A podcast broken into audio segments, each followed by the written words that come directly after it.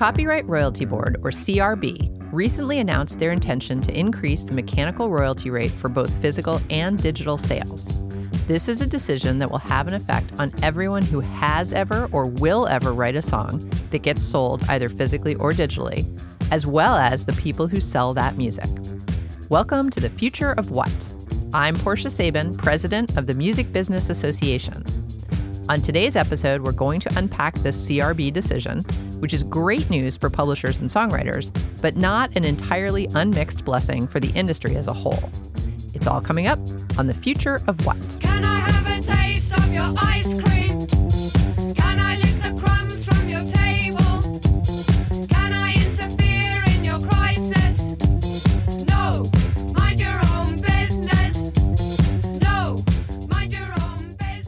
My guest today is Colin Rushing. He is the former general counsel at Sound Exchange and a current consultant and advisor focusing on music rights and royalties. Colin, welcome to the future of what? Thank you. Really glad to be here. Happy, happy, happy to have you, especially since we're talking about such a weird topic that everybody needs to know about, but probably people don't understand. Yeah, that's like that's like my sweet spot, honestly. exactly. it's like, who's going to explain this? Call Colin. Okay, perfect. so let's let's just try to get into this in like a, a an an easy way. So some people in in our industry may have seen that the mechanical royalty rates were increased by the Copyright Royalty Board. So I think the first thing we need to explain is that there is a Copyright Royalty Board. We don't have to get super into it. It is uh, three judges, correct, appointed by the Librarian of Congress yep. and then they determine the mechanical royalty rate. Now, this is where we have to pause. Can you go ahead and explain to us what the mechanical royalty rate is and also the fact that it has it's different for physical and streaming? Yeah, I I'll, I will do this the best I can, um, and I'll the starting point. I actually like to start with the origin of the word mechanical, but I'm going to try to spend a minute or less on that because Okay. that's something I think people get sort of hung up on sometimes. Like, what on earth does that even mean? Right. When we're talking about a mechanical copy and the mechanical license in the context of music, what you're really talking about is the reproduction of the composition, the lyrics, and the music in a form readable by a machine.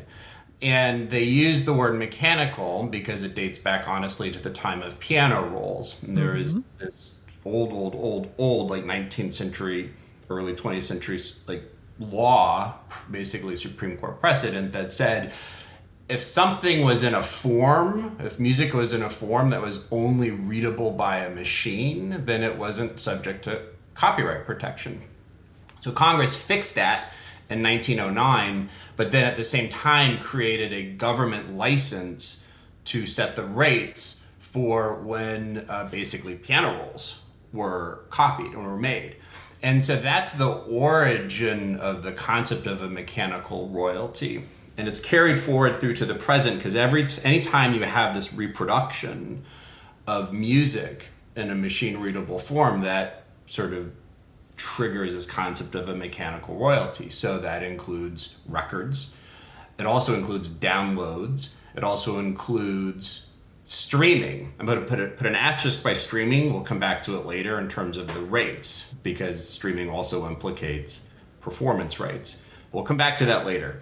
So when we're talking about mechanicals, we're talking about a royalty rate set by the government, now by the Copyright Royalty Board, for the reproduction of songs either in physical format or in digital format. So that's the, the starting point. So, where does that leave us now? So, in these Copyright Royalty Board proceedings, starting about 15 years ago, the, the proceedings were combined. There was a single proceeding to set mechanical royalty rates, but they were in practice really split into two. And that's because the people that pay the mechanical royalty rates are different depending upon what type of format you're talking about. So originally and historically, it was the labels that would pay the mechanical royalty rate for physical reproductions, records, tapes, CDs, downloads. And who do they Um, pay? that Who do they pay it to? That's it. And they would pay it to the publisher, where, you know, whoever owns the underlying composition.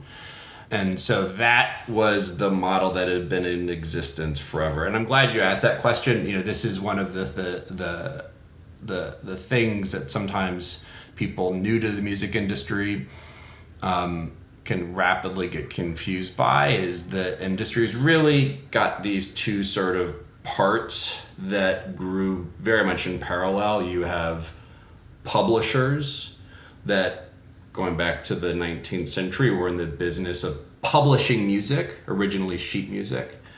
And then you had record labels, which really began in the middle of the 20th century, which are in the business of, of distributing recorded music.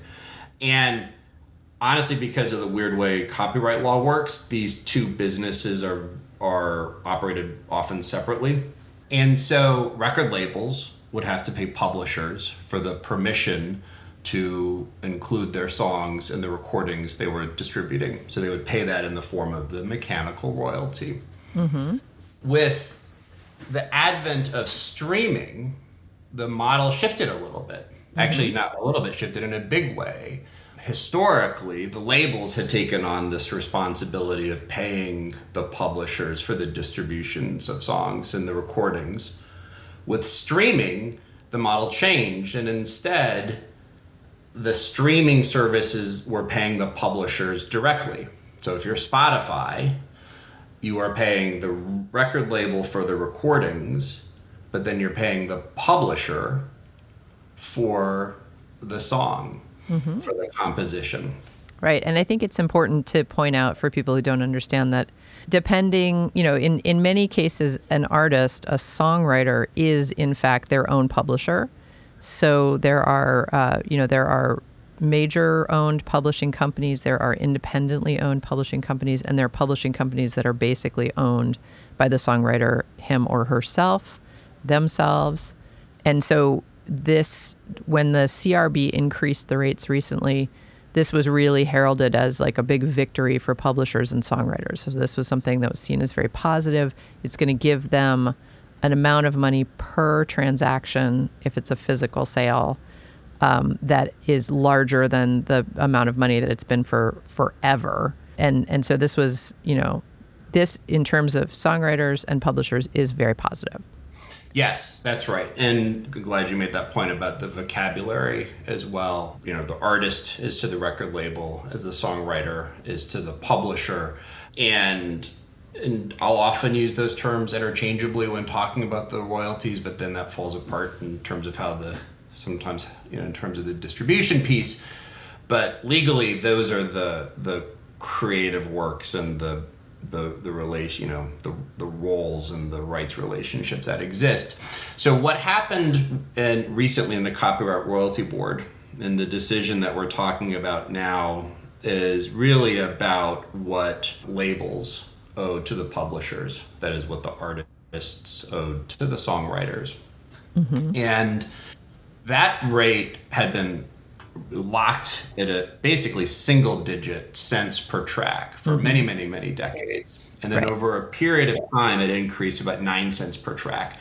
And that's where it was until recently. Actually, technically, where it is still today, um, for reasons we'll talk about in a second. But the um, the about 15 years ago, the there was actually litigation where the publishers litigated with the record labels to figure out what the rates should be. And after the litigation was done, the Copyright Royalty Board at that time essentially pushed the old rates forward. So 9.1 cents per track. And since that time, there have been a couple proceedings since that time.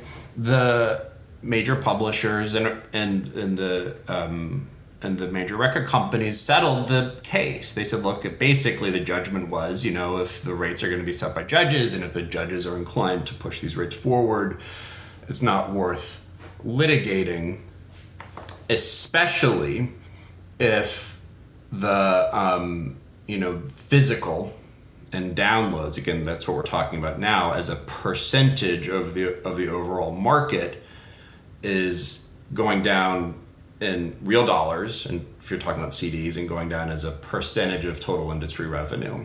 If you're talking about the sort of whole category, the real action is in streaming. That's where the energy should be focused. Better just to settle this part of the case and move on. Right. So, all right. So that's the current proceeding. It's called Phono 4, Phono Records 4. That's a mm-hmm. sort of shorthand. So it was announced at the beginning of 2021.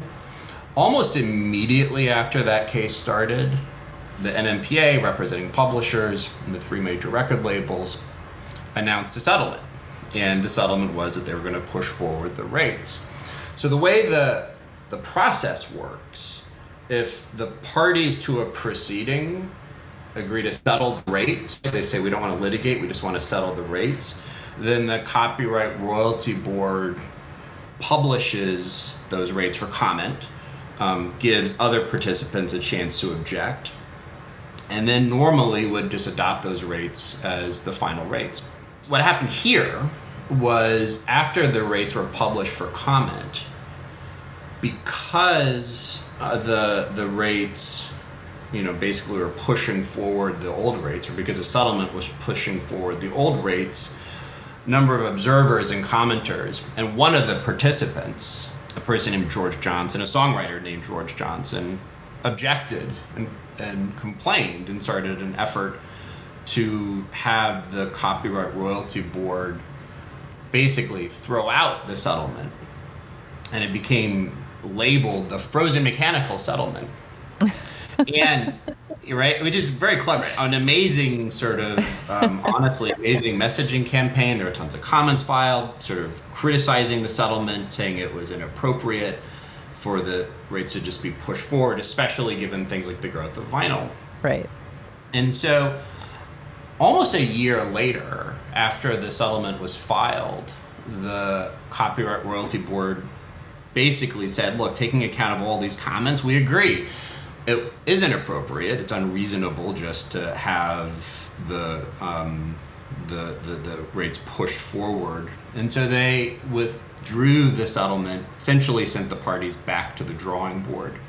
So, again, the way that these proceedings work, they're litigations, they're trials, right? And so you've got parties. And so the National Music Publishers Association, the NSAI, Nashville Songwriters Association, the three major record companies were looking at this and saying, okay, what do we do? Do we go to trial or do we try to reach a settlement? So a month later, they reached a new settlement. And this is what you were alluding to at the beginning or talking about at the beginning. In the new settlement, they proposed two things. One, an immediate increase in the per track rate, the per track mechanical, from 9.1 cents to 12 cents per track. And then two, they proposed having the rates adjust by the inflation year mm-hmm. over year. Right. Okay. And so that settlement was published for comment by the Copyright Royalty Board in June, and people had a chance to file objections and comments to that new settlement. So that's where we are Right. today. And so right now, that thing is sitting there waiting for the, the judges have all the comments in hand, and everyone's waiting for the them to to decide. Exactly. So now the reason I wanted to have you come and help us understand this today is because I think we need to just take a pause here so that people really understand what, you know, what does this mean? What how how do mechanicals actually get paid out and what does it look like? So I'm just going to use an example from my life. I used to run a record label called Kill Rock Stars. So um, we would pay mechanicals. It was 9.1 cents per song. The industry often does little standard ways of doing things. So the industry standard is that it's generally capped, mechanicals are generally capped at 10 songs per album. So even if you have 14 songs on your album, we will, the label only pays on 10 songs. So let's say every album I put out was 10 songs, except the double albums, which were 20 songs. So we're paying, you know, uh, 91 cents per album sold for a single album and $1.82 for a double album.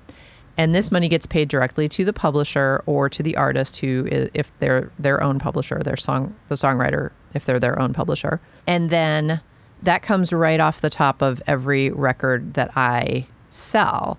And this is we're still talking about physical formats and downloads. So the reason that I want people to understand this is because it's it's a real cost for record labels, right? This is a, a true cost. You know, the cost of making a record, you know, you pay for the recording, you may pay in advance to the band, you pay for promotion and marketing, you pay for pressing the records, you know, creating the artwork. Um, you know, you have all these real costs that go into it. And then off the top of every record you sell, you're giving approximately a dollar 91 cents per record to the songwriter, which is totally awesome. Like songwriters should absolutely get paid for what they do. I just want people to understand that this is a real cost. And what has now happened is that there's this increase from 9.1 cents to 12 cents per song. And so this is going to create a situation mainly for the record labels that still press a lot of vinyl and do physical, which is largely the independent labels, although, of course, the majors have stepped into that arena recently. It's going to truly increase, uh, it's going to increase the costs, the real costs of making records. And it may indeed have some impact on the consumer down the line because, you know, distributors may have to charge more. Record labels may charge distributors more based on this increase. So, I just I wanted everybody to understand that there's you know there's real consequences to these things, even though they're ultimately excellent for songwriters and publishers. Thank you for that. No, and that's um, that that's exactly right. And you know, this is an so after the second settlement was published, um, A2IM, the um, American Association of Independent Music, actually filed comments you know, saying exactly you know what you sort of outlined that this was um, you know one they they too wanted to see an increase in the royalties for um, for songwriters, but then you know they raised a couple of important questions. One was um, first of all, does an inflation adjustment actually make sense? You know, when you're talking about physical products um, and downloads as well. You know, the price of CDs has actually fallen over the past 15 years. And downloads, the actual price, you know, the real price has been essentially set the same for the past 15 years, but in real terms has fallen given inflation. Meanwhile, vinyl is actually, the price has gone up greater than the mm-hmm. rate of inflation. You know, and so you have this situation where, like, a, where where a, a, the sort of penny rate, right, the specific rate per track, is a little out of sync. It was a lot out of sync with the marketplace. Rather, sorry, the inflation is sort of out of sync with the way that the, these these um, formats are working. So that's one question As. The other is whether the penny rate makes sense at all, right? Right. Because wouldn't it be better to have a percentage of revenue model, one that actually floats with the actual sort of market price that that labels are able to get for these new products? You know, I think the consequence of this sort of like one size fits all rate could put formats in significant danger. The other thing that's interesting and worth sort of you know, and this isn't really about the CRB itself, but it's uh, because they don't have the power to change what I'm about to describe. But one of the ways that the United States is so different than the rest of the world is the fact that it's labels that are paying these mechanical royalties directly. That you hmm. have this system where it's like split up among, you know, it's this very inefficient system where every single label has to maintain their own system for for for managing these mechanical royalties. And in most parts of the world, and basically everywhere else, it's all handled centrally and we don't really have that in the United States. And the, another thing that's you know raised in the comments is whether that should be you know reconsidered here, right? You know, and, and that would be a big change in how things work in the United States, but it would bring things into line with the rest of the world. Can you talk a little bit more about that, how that's handled centrally? Because that is, I mean, you know, there's always differences between the U.S. music industry and, and the rest of the world, and we've talked about them ad, ad nauseum on this program. But Yeah. you know, it, it it is really interesting to me that this is one of those things where the burden and the onus of this mechanical cost is placed on the record labels. So, can you just explain to us how that's different elsewhere? I'll just use a, I mean, a, a pretty good example is in Canada where you have CMRRA. You know, they, there the labels are the, you know, they're, they're responsible for paying the mechanicals, but they pay them all into CMRRA. It's a single body that handles the administration. Uh, you know, same thing in you know the UK with PRS, and so the the idea is that you create this central place, a central body that would be you know responsible for keeping track of who owns what, which writers were on which you know which songs, how does the money sort of get divided up, and as we see in the news, catalogs are changing hands all the time. Oh yeah. So it's and in the United States we have this funny situation, right, where the labels are paying the publishers for the for the, the, the sort of traditional mechanicals. But then in 2018, like your listeners probably know, the Congress created a different regime for streaming. Mm-hmm, right. Where streaming platforms do have a central body. It's called the Mechanical Licensing Collective. Yes. And, you know, and, and they can pay into that. And so now, if we're talking about the streaming mechanicals, those like Spotify, Apple, Amazon, they just send all of their money and all their data to the Mechanical Licensing Collective. And the Mechanical Licensing Collective then makes sure that those royalties are paid out. So you don't have that on the label side, and I think there are you know good reasons and good historical reasons that the the, the sort of practice wasn't changed for the labels back in 2018, but it's an interesting question that's worth taking up again. You know about whether maybe that should change. You Abs- know whether the practice should change. Absolutely. you know it's very again you just have this situation where every single record label has to have their own process for managing and paying out this these royalties. And it's really, I mean, speaking from the label side, it is really difficult sometimes to find the correct publisher, the correct person who's who holds the rights. I mean, you mentioned that, you know, as everyone knows, there's been this like feeding frenzy in, you know, rights right recently with also, you know, companies coming in and buying up all sorts of copyright. But you know, even if it's just one song on one record, I mean, you know, a, a label like mine, we had I think seven or eight compilation records, so that's like 24 songs, you know, by different artists, and you know, you put it out 30 years ago, the artist changes their publisher, doesn't tell you, you know, it becomes, I mean, it's like it's it's a very difficult and time consuming game to play of of trying to find the the right people to pay.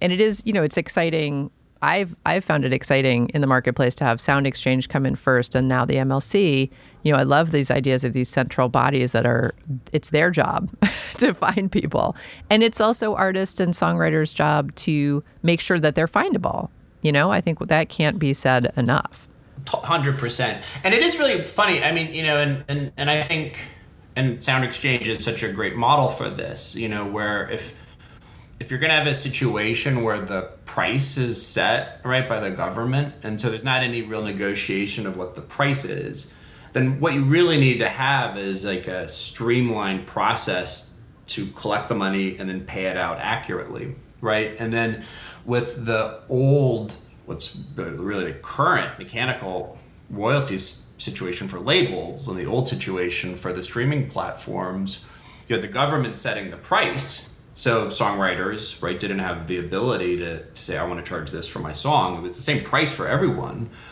But then there is no central body to collect and pay the money out. Mm-hmm. And, you know, I, you know, I agree with you that it's the responsibility of songwriters to make sure that people know how to find them. On the other hand, you know, the the some of these the royalty streams can be re- seem relatively small, right? Mm-hmm. And maybe not worth the effort, and so you end up with this situation where for could be perfectly rational for some songwriters to say, look, it's just not worth my time to sort of sort this out you know? So if but if you centralize these processes and if you have bodies whose mission it is to like get these people into the system which again is like the sound exchange story the mlc story today you know that helps address that problem of how to make sure every creator is able to participate in these royalty streams Absolutely. Well, Colin Rushing, thank you so much for being with me today on the future of what? Thank you. It was my pleasure. I really enjoyed it. You're listening to The Future of What? Follow us on all platforms at Music Biz Assoc, A S S O C, to find out more about Music Biz and hear about what's coming up next. My guest today is Danielle Aguirre. She is the EVP and General Counsel of the National Music Publishers Association, or NMPA. Danielle, welcome to The Future of What? Thanks so much, Portia. How are you doing? I am good. Nice to talk to you. You too. So, today, here on The Future of What, we're doing a series about the rate increases announced in mechanical royalties rates by the CRB, or the intended rate increases. And I wanted to talk to you because there are sort of two different things going on here. There's the rate increase for physical and downloads, and then there's this other rate increase for streaming mechanical royalties. And I thought you'd be a great person to help us understand how did this, where are we with the mechanical streaming royalties, and, and why is it that we're just talking about this now when this is a conversation that started some years ago?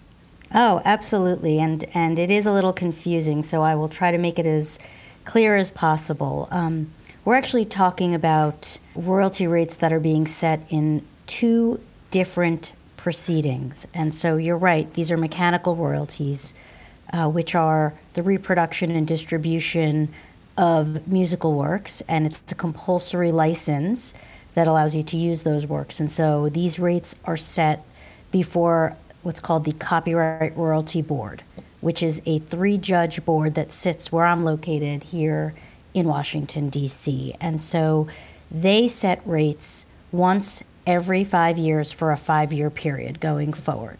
Phono Records 3, which is what we call the proceeding that set the rates for the period 2018 to 2022, which of course we're in this year, that proceeding started way back in 2016 and uh, it set rates. We went to a trial for interactive streaming, and we actually had an outcome we really liked. It was an increase in rates across the board for music publishers and songwriters. We were really happy with the outcome. Uh, the digital services were uh, less happy and they appealed the ruling. And so you have Phono Records 3, which had a decision and then went to appeal to a federal appellate court.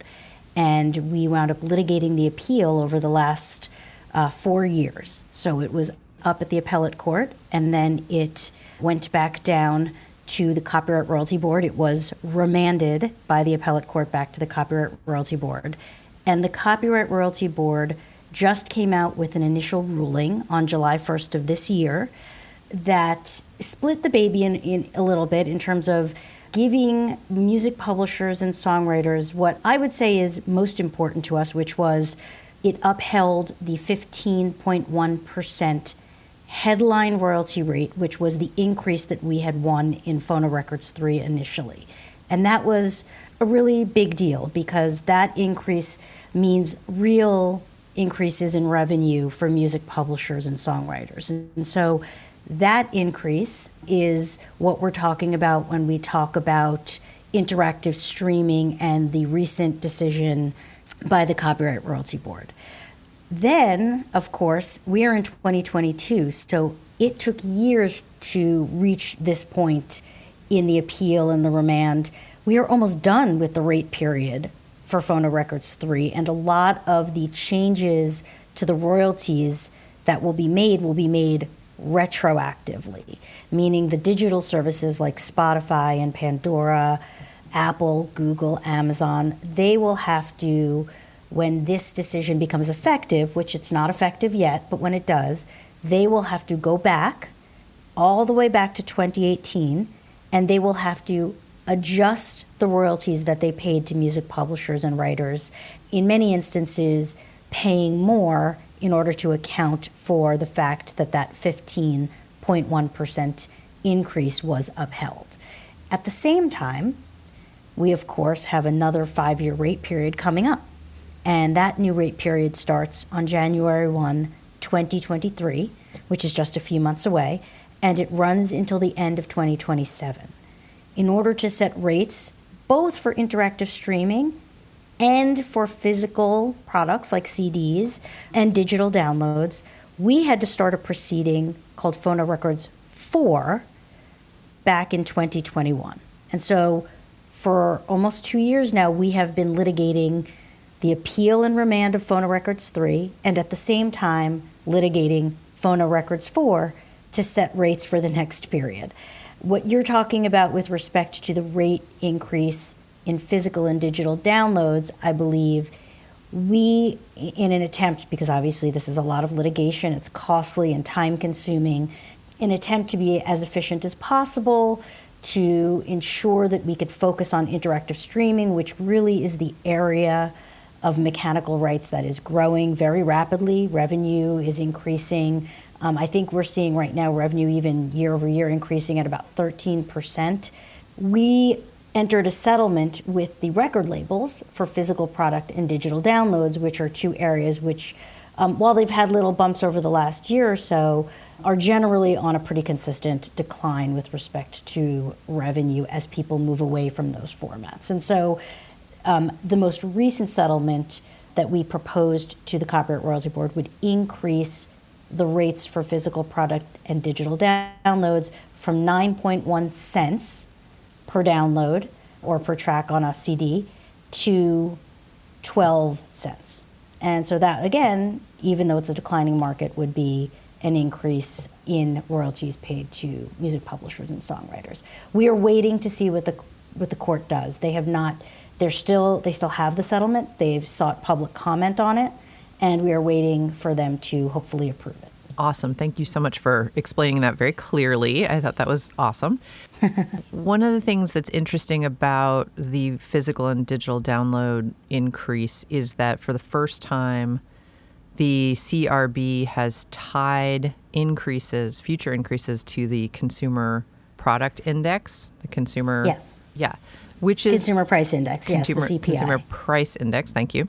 Which is weird because that means that costs can continue to rise. So it's it's sort of like a. I mean, it's great. It's always great for songwriters and publishers, you know. And and I think that sometimes people on different sides of the story try to pit parts of the industry against each other. But from my perspective, you know, the industry as a whole is a holistic ecosystem where we all, you know, rise and fall together largely. So we're we're very happy that songwriters and publishers are getting paid more, but there are implications for the ecosystem. So it is kind of interesting to imagine as we go forward with this, you know, rising consumer price index and and rising costs for mechanical royalties each year, you know, I I can see the different constituents, labels, retailers, uh, you know, on the physical side, and and the DSPs, obviously, since they've been heavily engaged in litigation, you know, complaining about this in the future. Yes. Well, first of all, I- just want to just to clarify, it is the first time that we have had a CPI index applied to section 115 by the judges. However, they've done it before. Uh, there is precedent for doing it. Um, they've done it in proceedings that relate to sound recordings and actually the the language that we took for the CPI uh, adjustment comes from what they did in the sound recording proceedings that they've done in the past. And also, we, while we didn't have it initially in our settlement with the record labels for physical and digital product, in the piece of this Phono 4 proceeding that we're litigating, we had proposed it initially in our interactive streaming case. And so I think there was some precedent for it. I, I think, you know, I, I have to give credit. There were a lot of songwriters and publishers who spoke up and said, we really think that this is a fair way to address this, to ensure that there's an indexing to the to consumer pricing, especially these days when um, inflation is so high. They're right. Uh, we went back and we adjusted the settlement and included it, and so hopefully the judges see that and and approve it. But you're also correct. There are people who are concerned. I think we've heard from independent record labels who have said, you know, the uncertainty of not knowing how much they have to pay, the fact that those prices could go up, could impact them as well, right? And so it's a balancing act. We are trying to ensure that music publishers and songwriters are being paid what is fair for the use of their musical works. But at the same time, acknowledging that you can't have this increase so much that you very negatively impact independent record companies either, right? We, we, want, we want a balance that ensures that everyone thrives in this environment. Absolutely. No, it's definitely it's definitely interesting, especially with the you know the obvious increase in streaming income for the industry year over year. But then, of course, we assume that the the streaming companies, the DSPs, are going to, you know, they haven't raised their rates in years. You know, it's it's a very interesting when you look at the marketplace. It's kind of interesting, you know, because they're going to say, well, now you guys are demanding a bigger piece of the pie, which we get, which is staying the same size because we haven't increased our prices. Right. I mean, and on that side, however, I would tell you with respect to the streaming companies, uh, I don't think that there's anyone on our side that, that believes they shouldn't be increasing prices, at least moderately. Again, you know, you, you, you want to look to the consumer, but these services have uh, increased what they're offering, con, you know, consumers. They've They've given high definition audio. They've provided additional types of functionality. But in all of the years, they have not increased pricing at all to account for all of the additional functionality and product that they're making available under the same subscription. And I mean, I would say I think it's time. It's it, it's time for adjustments to take into account those changes.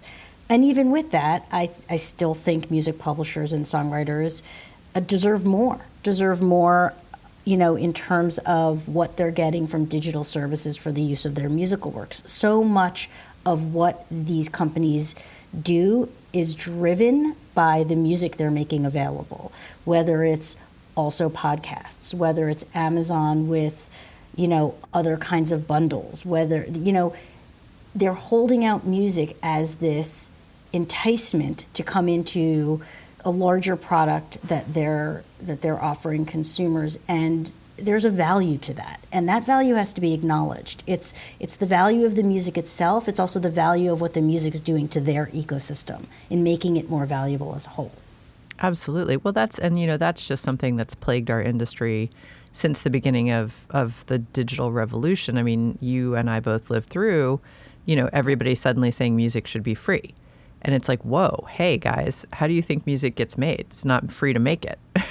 so No, absolutely. Not free to make it and the people who make it and are creators, they need to live, right? Exactly. I mean, in order to keep creating the things that we love. Right. And and so we need to ensure that they're getting paid um, and that they can keep doing this. And so, and so, yeah, absolutely, I agree with you. And I think we've moved away from this concept that music is free a little bit, right? I mean, at the NMPA, we still see companies who, you know, we have to talk to all of the time from an enforcement perspective to say, hey guys, you have to license that music. And so we're, we're not done with this, but I do think that we're moving a little bit away from that pervasive concept where it's like music's free we can download it from anywhere and we should be able to mm-hmm. and i think that's a good thing Oh, absolutely. No, definitely. I mean, that was a really weird moment, but I think that moment is is mostly behind us. I know you, are right that people still have a little bit, but I mean, there was, you know, there was a, a moment where literally everyone you met on the street would just be like, wait, music's free, right? I'm like, I'm sorry, is gas free? Are apples free? like, n- nothing is free. you know, there's there's a there's That's exactly right. I do think there's there's a there's a small like five year generation in there that that still maybe thinks, you know, they grew up and they're like, but but it should be free, right? I mean, right. it was in, in the critical years where they were developing and and gaining access to music. It was it was free until you know NMPA and others had to step in and say this has to stop. Exactly. and, and, but I think for the most part, people have acknowledged, you know, just like you subscribe to Netflix for your movies or Hulu for your shows, or you you you you have a subscription for your music, and you're getting more music. I mean, can you imagine? I mean, when I was 15 you know, you had to go and buy CD by CD, you know, when you really wanted to commit your babysitting money or your allowance. Yeah. And now it's like for that same price, my kids can access millions and Everything. millions of songs. Yeah. It's incredible. It is incredible. It's it's a different world. Well, Danielle Aguirre from the NMPA, thank you so much for joining me today on The Future of What? Uh, anytime. Thanks so much for having me. And that's our show. Our theme song is Mind Your Own Business by the Delta 5 and is played by permission. Subscribe to our podcast and leave us a review. Today's show was engineered by Masuzu Ainaga and Clark Buckner at the Nashville Entrepreneur Center and was produced by Dana Rogers and Henrik Bick. I'm Portia Sabin, president of the Music Business Association. See you next time.